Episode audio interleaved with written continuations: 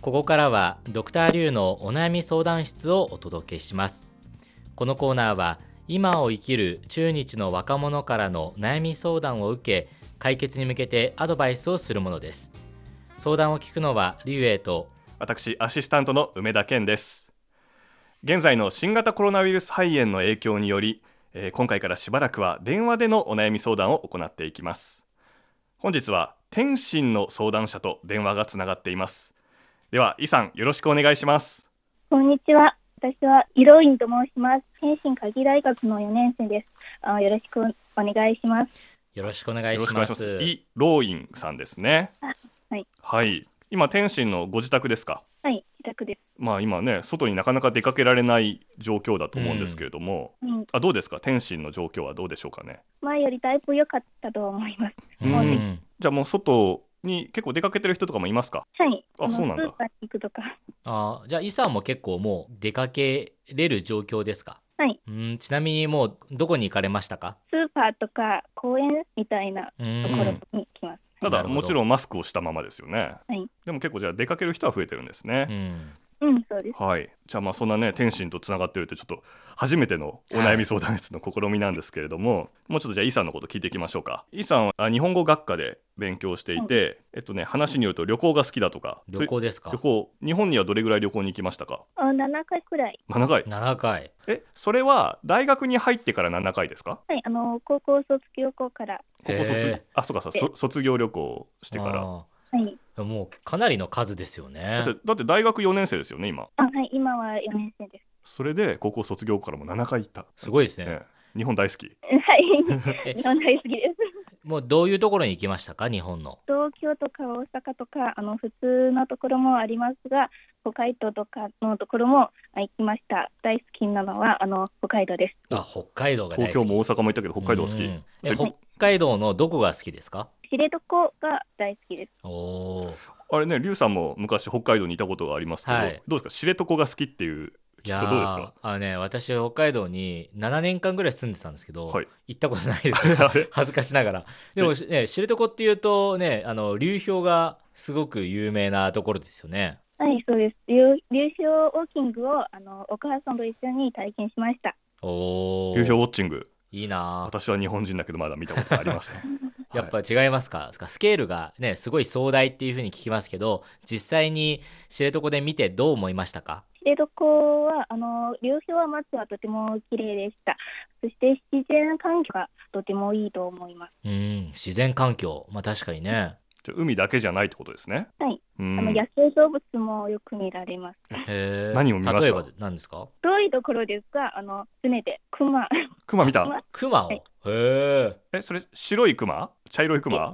あ白熊いないか北海道茶茶色色だよね遠いところから見たんですけど、あうのんそうだあねいやいそやっ かそう近くで見たら多分うん危危な,、ないいね、からねあでも生でねね見れる野ってい生うのはの熊を見れるなんてすごいな、えー、知床すごいなそれはハマりますね ねはい、はい、えっ、とイさんはじゃあ日本を好きになったきっかけっていうのは何でしょうかアニメです。あーアニメ今の若者らしいねうん中学1年生の時からアニメが好きにへ。え中学1年生、はいおーじゃあもうその頃から自分で日本語を勉強してるんですかはい、日本語を自分で勉強しました。それあのアニメソングをう勉強んしたり、あのアニメを見たり、まあ基本的なもの、あのうん日本語の自分で、あの掌握しました。へーあのちなみにその中学1年生の時に見ていた日本のアニメは何ですかあの最初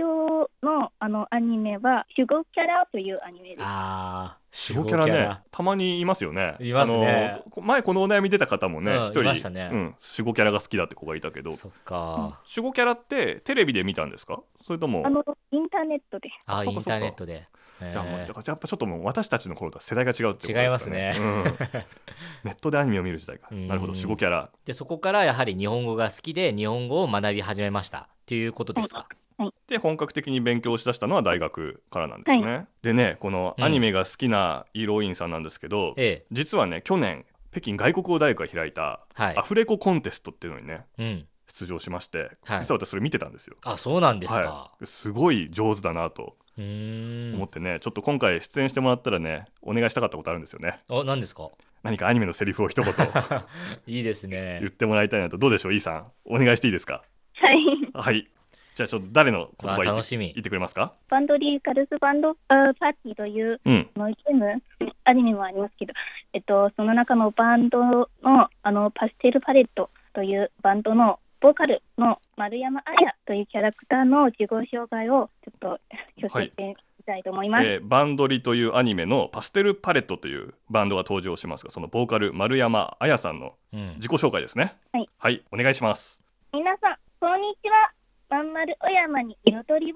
丸山彩です。パステルパレットってバンドでボーカルをしています。どうぞよろしくお願いします。よろしくお願い します言おー言ないんか言いたくなっちゃううんぐすらい、ごいなんかねすごいその私はそのアニメを見たことないんですけど、いやもうなんかねもう声からしてテンションからしてねいやもうまさにアニメっていう感じがしましたねああのねあの私思ったより長 かった挨拶がだ確かからにこれをちゃんと覚えてるんだねっていうえ今ん暗記ですよねよ読んだ。はい読んだあ読んでたんですすね、はいよ読みながらできるというのもまあね電話でのお悩み相談ならではということで、うんはい、楽しませてもらいました じゃあまあねイさんの人柄分かってきましたのでそろそろおはい悩み相談に移りましょうかね、えーさて今日はどんなお悩みでしょうか実は私、大学教後に日本の大学院にいたいと思います。あそれで、あの大学院で学びたいものは、あの自分の今の専攻とはだいぶ違うので、あのどうやって試験準備をするのか、こんなことについてはちょっとわかんないです。 おお、まあ進学に関する悩みですね、はいうん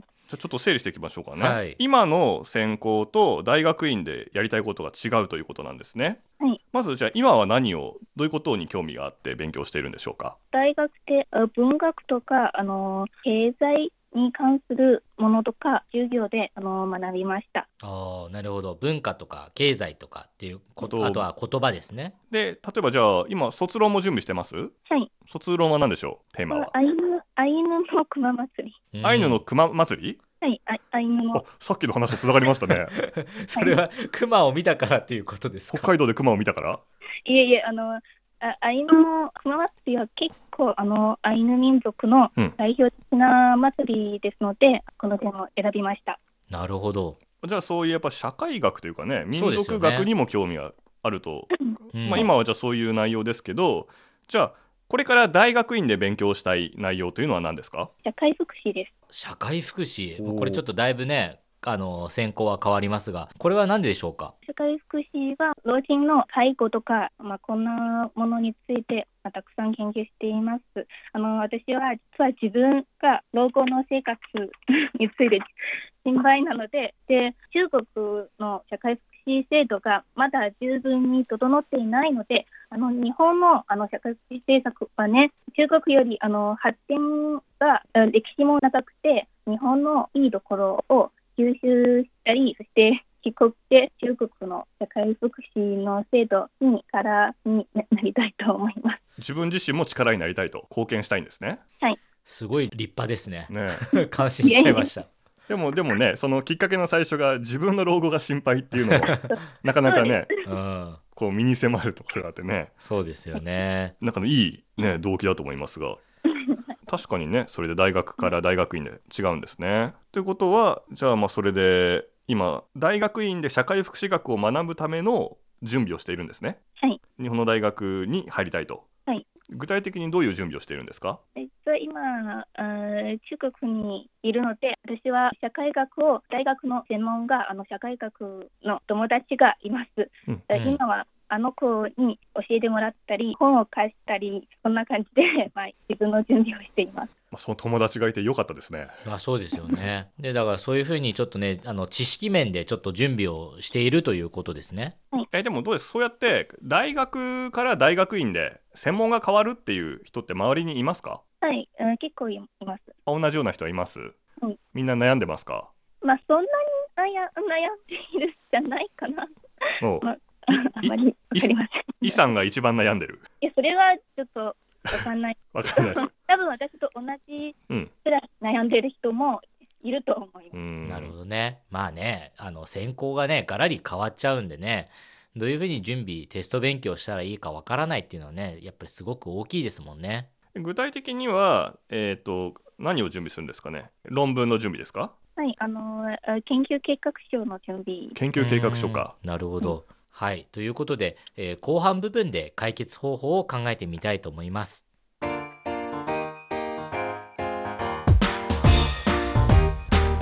お聞きの放送は北京放送中国国際放送局です。ドクターリュウのお悩み相談室。今日は天津科技大学のイ・ローインさんの大学院で学びたいことが現在の専攻と違うので準備に悩んでいるという悩みをお届けしています。うんはい。ということでね、えー進学について、まあこの時期、はいね、よく、えーある悩みですが、そうですね結構ねこの悩みを持ってる人はいるのかもしれませんはい、ね、あのちなみに私の方から一つ追加質問をしてもいいでしょうかあ大丈夫です。イさんちなみに大学はもう決めましたかはい、上智大学です。ああお日本の上智大上学智大学じゃあねもうやりたいこと専攻行きたい学校っていうのはもう実はイさんの中でもう決まっているわけですねはいはいわかりましたじゃあ私からアドバイスをしたいと思います、おはいじゃあドクターリュウからお願いしますはい実はその日本の院生のしこういう試験というのは先ほどの内容もありましたがその研究計画書うんとかっていうのは非常に大切になってくると思います。でもちろんね、日本語の能力、英語の能力、まあ様々な要素がありますが、やっぱりね、一つの専攻を学ぶという上で、何をこれから学びたいのか、何をこれから研究したいのかっていうことが非常に大切になるという傾向がありがちです。まあ、今回はイさんがその勉強していた日本語とこれからやりたい社会福祉というこのね専攻が違うということで、まあ、少しまあイさんがまあ焦っている、まあ、何をしたらいいのかわからないという状況なんですが私からのアドバイス、まあ、これはズバリ自分が行きたいこの学校のこのえー専門を勉強している先生の本その先生が書いた論文とかですねをいっぱい読むというのが私のアドバイスです。ああ、なるほど。というのはもうねここまで自分がやりたいこと自分が行きたい場所というのが分かっているのであればもうねそのね先生のやってることあるいはその先生がこの分野で研究している内容についてもうとことん読むしかないと私は思います。はい。というのはね今まで勉強してきたのが日本語だったわけであってそれをこれから社会福祉という自分が今まで触れたことのない内容を一生懸命やるわけですから本をいっぱい読むことでおのずと知ってくることが増えると思います例えば最初ね本を10冊読んだ時全部知らない内容でしたでももう10冊読む時にあれこの内容読んだことあるぞとこの内容私知ってるっていうのがどんどん増えてきますなので、それを増やすことによって自分に自信をつけて、まあ、よりよくね、この知識を身につけるということにもつながるので、もうぜひね、その目指している大学、目指している、えー先生の論文をたくさん読んでほしいと思います。はい。というのが私のアドバイスです。はい、ありがとうございます。梅田さんいかがでしょうかドクターリュウちょっと確信に迫りす ぎですよねえ良すぎるアドバイスがそうですね私えー はいじゃあ梅田からのアドバイス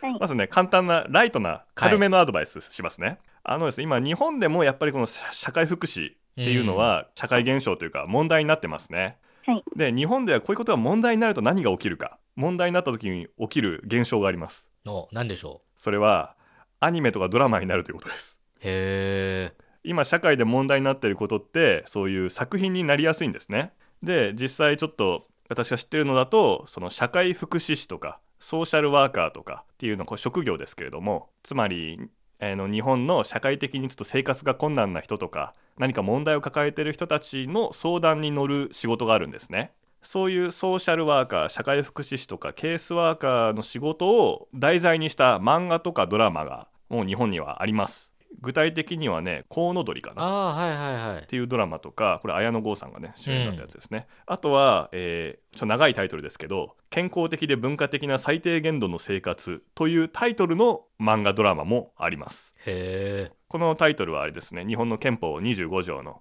生存権の内容なんですけれどもなのでアニメが好きであるいはまあドラマとかも見てるでしょうからそういうドラマとかからちょっとね軽く入ってみて自分を盛り上げるっていうのが一つの方法かなというのが軽めのアドバイスです。はい。はいありがとうございます。それでちょっともうちょっと本格的なアドバイスをしますとこれもね研究計画書というのは私は書いたことないんですが、え。うん。まあ、計画書ですよね計画書と聞いて思いつくのはやっぱりまず大きい枠を作ることですねはい、そうです。大きい部分そしてその大きな部分っていうのはもね、イさんの場合は決まってるんですよね最終的に日本とか、まあ、あるいはもしかしたら他の国の社会福祉を勉強してそれを祖国の中国の制度に取り入れるということですね海外のいいところを取り入れるということが最終目標なわけですからそこから逆算してそのためには何と何を研究すればいいかっていうのを細かく割っていけばいいと思うんですね。はいはいはいまあ、例えば具体的にはまずは日本の制度を勉強するですよね大きく言うとそして次に中国の制度も勉強しなきゃいけないですね。はいでそうするとまたそれをさらに細かくするとじゃあ今度は日本の制度の中でどういう内容を勉強していけば自分のその内容に一番近いのかとか、まあ、あとは研究計画ということですからその勉強のためにどれぐらいの時間をかけるかとかでだんだんそこから難しくなってきますよね。じゃあ何を読めばいいのかとか誰に聞けばいいのかとかっていう具体的なことになるとわからないことも出てくると思うんですけれどもそういうところはまあいろんなね人に聞けばいいと思います。はい周りに相談して、うんっていうふうにもちろん最初からおそらく完璧なものを出すのって難しいと思う難しのいで,、すねうん、そうです。うん、なので大きいところからイさんがまずはできるだけ、はいできるところまでやってみてあとはいろんな友達でもいいし、先生でもいいしこれちょっとずるいかなそのねうん、受けたい大学院の先生にメールで聞いてみるとかって まあそうですどねうかな可能であればね、先生によってはね